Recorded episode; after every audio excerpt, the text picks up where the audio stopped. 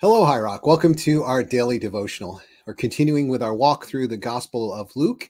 And today we're going to be in Luke chapter 11, uh, verses 14 through 28. But actually, it's in a, longer uh, series of interactions where over the next few days, you're probably going to get your fill of this, but Jesus is going to be locking horns with the Pharisees. So we're going to see this for a couple days. So we're in Luke chapter 14, Luke chapter 11, verses 14 through 28, where we read this. One day, Jesus cast out a demon from a man who couldn't speak. And when the demon was gone, the man began to speak. The crowds were amazed, but some of them said, No wonder he can cast out demons. He gets his power from Satan, the prince of demons. Others, trying to test Jesus, demanded that he show them a miraculous sign from heaven to prove his authority. He knew their thoughts, so he said, Any kingdom divided by civil war is doomed. A family splintered by feuding will fall apart. You say I am empowered by Satan, but if Satan is divided and fighting against himself, how can his kingdom survive? And if I am empowered by Satan, what about your own exorcists? They cast out demons too. So will they condemn you for what you have said? But if I am casting out demons by the power of God, then the kingdom of God has arrived among you. For when a strong man is fully armed and guards his palace, his possessions are safe until someone even stronger attacks and overpowers him, strips him of his weapons, and carries off his belongings. Anyone who isn't with me opposes me, and anyone who isn't working with me is actually working against me. When an evil spirit leaves a person, it goes into the desert searching for rest. But when it finds none, it says, I will return to the person I came from. So it returns and finds that its former home is all swept and in order. Then the spirit finds seven other spirits more evil than itself, and they all enter the person and live there. And so that person is worse off than before. As he was speaking, a woman in the crowd called out, God bless your mother, the womb from which you came, and the breasts that nursed you. Jesus replied, But even more blessed are all those who hear the word of God and put it into practice. And this is the word of the Lord. Thanks be to God. Well, once again, we're in such a different context than the time of Jesus that a lot of this, I'm sure, seems strange uh, to all of us. It's just not what we normally encounter. Um, what's going on here is an encounter, what like I, I mentioned before, this encounter with the Pharisees. Jesus is squaring off against them. He's becoming much more direct. His kind of time is short, and he's not pulling punches much anymore. Um, so, verse 20, he talks about uh, it says that he casts demons out by the finger of God. And this is a reference back to the time of, of Moses, where the uh, the magicians in Egypt who couldn't replicate what uh, what Moses was doing, um, they said it's by the finger of God. And so there's this idea that Jesus is putting himself in this position where where they're like the magicians of Egypt. They're the false um, false prophets in essence, and Jesus is the genuine prophet uh, like Moses. Yeah, it's Moses, excuse me, Exodus 8 19, where it says, This is the finger of God, the magicians exclaimed to Pharaoh. Uh, to, to put this all in context, Jesus is basically putting the Pharisees in the position of those who are in opposition to God. And in fact, they're the ones, unlike Jesus, they're the ones who are actually advancing the cause of the devil. In verse 22, it says that, you know, that a stronger, that uh, you can't free people. You can't, uh, you know, free the house until you bind up the strong man. A stronger man has to come along to bind the strong man in order to plunder the house. And uh, this is something we've seen already in play. If you remember when uh, Jesus sent 70, 70 able to cast out demons, and Jesus says, I've seen Satan fall uh, like lightning. There's this whole idea that the strong man has been bound, that Jesus has broken the power of Satan, and they're beginning to plunder his house. They're beginning to save and rescue people from, from, uh, from, from sin and from demonic oppression and disease and all these different things. Uh, but Jesus says, in essence, to the Pharisees, you guys are the ones who are actually making everything worse. Like this, you know, you free somebody, but then they end up, you know, you, and you get their life in order, but then they just end up captivated by, you know, the, the, the original spirit returns with seven others that are worse than it, and they're worse than they they even started. I, I, kind of think of this as sort of like a really advanced version of what kids do in the uh, playground when you say, I'm rubber, you're glue, whatever you say bounces off me, sticks to you. Jesus is basically saying that like, everything that they have leveled against him is really what they are guilty of. They're the ones who are making people's lives worse, whereas Jesus is actually uh, freeing them.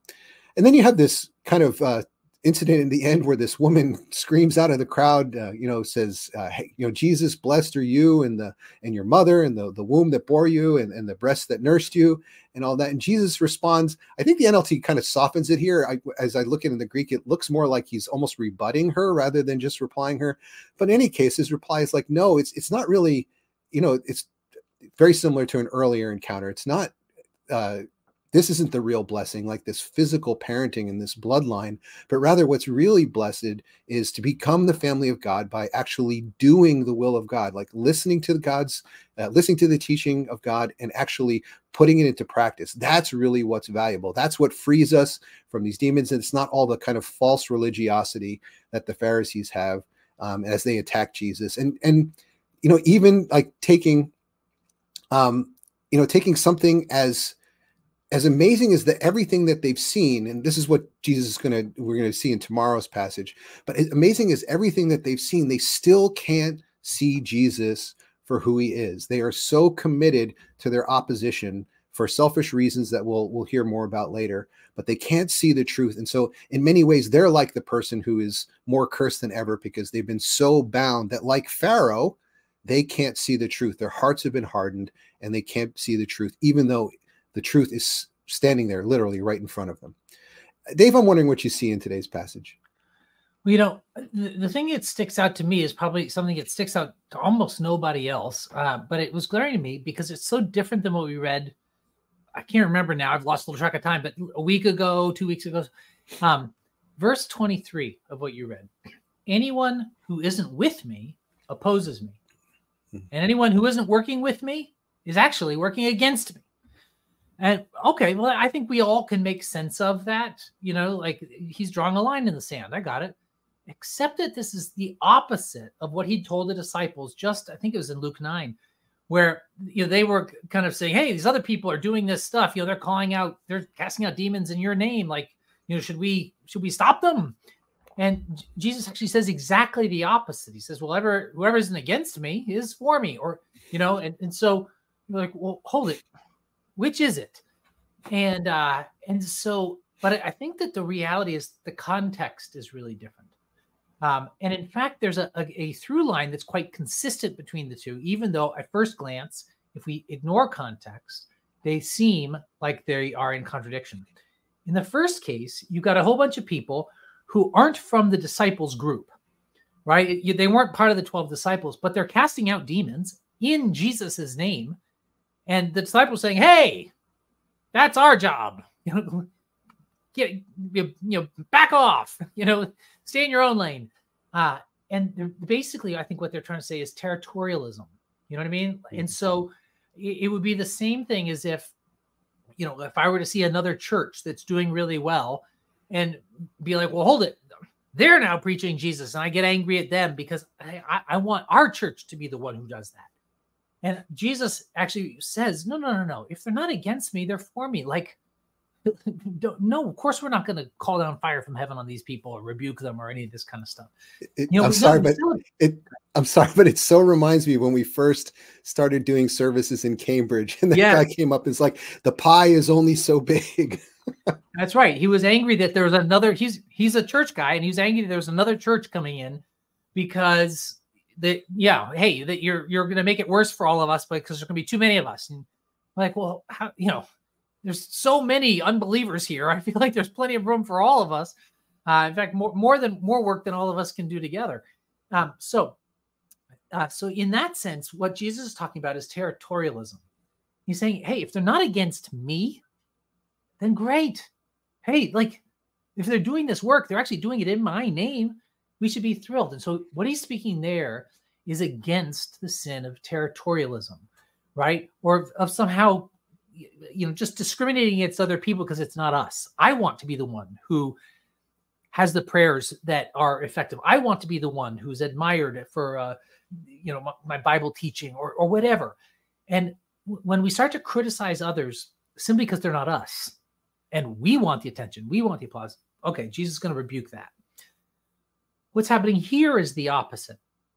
It's a whole bunch of the the uh, kind of the religious people, um, and in this case, what they are doing, they've just attacked Jesus and said, "Well, how's he overcoming Satan? He must, he must be in league with Satan. See, they're partners, you know, or like just silly things. But what they're really trying to do is attack Jesus himself, and you can see where actually that is the opposite of what was happening before it's not a territorialism thing. It's they are trying to attack Jesus himself. And so, in this context, verse 23 says, Anyone who isn't with me opposes me.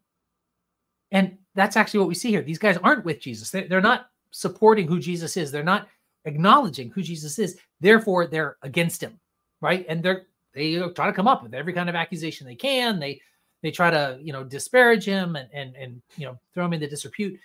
And so he's saying anyone who isn't working with me is actually working against me. And it's it's not just that hey they're working you know doing the same work somewhere else. No no no. They're they're actually not working with me, right? me, God, like they're not they're not aligned with me and therefore whatever work they're doing is actually against me. And so it really does come down to our orientation to Jesus. That's actually what makes the big difference. And I, I think that uh, I, I can celebrate lots of people who, including, in fact, even denominations that would disagree with me about very important things, things I, I actually think are a big deal. And I could imagine some, you know, in a moment of self righteousness saying, Jesus, shouldn't we get those guys? They're terrible, you know? And Jesus saying, whoa, whoa, whoa, they're not against me, then they're for us. Like, come on. They, we're all trying to do the same thing here. And I feel like that's where we need to have a spirit of charity towards people who may disagree with us about other things, but we're all on the same page about who Jesus is and manifesting the power of the kingdom here. And I, I think this by the same token, even if in every other way we agree, right? And they seem very religious and very righteous, like these these folks, but they disagree with me about Jesus well, then actually, even if they seem to be doing all these good things, they're, they're probably actually working against us. Because what we're not trying to do is find a way, a human made way to do God's work. We're actually trying to find a way to manifest a kingdom that is submitted to God. And that will result in justice and truth and peace and all these kind of things. But if I try to find I try to seek justice, truth, and peace, and all the other virtues, love and mercy and compassion, without God, apart from God, doing it in a secular way. It, they may be doing great work, but we're actually not on the same page. And I and I think that's maybe a little bit more of what Jesus is trying to say here. What do you think about that, John? Well, I, I think yeah, the the right from the opening of this passage, it seems like you know people are seeing jesus do miracles and it's drawing people to jesus and they're trying to keep people away from jesus by denouncing the miracles and even casting aspersions saying well no no no this guy's really in league with satan. Stay far away from this guy. So they like they literally are opposed to jesus very much so. And of course we're going to see this much more as we uh, go into the next couple of days of passages. That's right. That's right. Well john can i close this in prayer for today? That'd be wonderful. Great. Let's pray together Lord, we do love all of these things that you love. We love truth and justice. We love mercy and compassion. We love caring for the hurting and caring for your environment. We love all of these things. And yet, God, we recognize that the only sustainable way to hold on to that love is to love you even more than all of those things. God, we praise you in the name of Jesus, who is so much mercy towards us. Amen. Amen. Well, everyone, thank you for joining us again today. And I do pray that our time together is something that draws you ever closer to Jesus. Go in peace.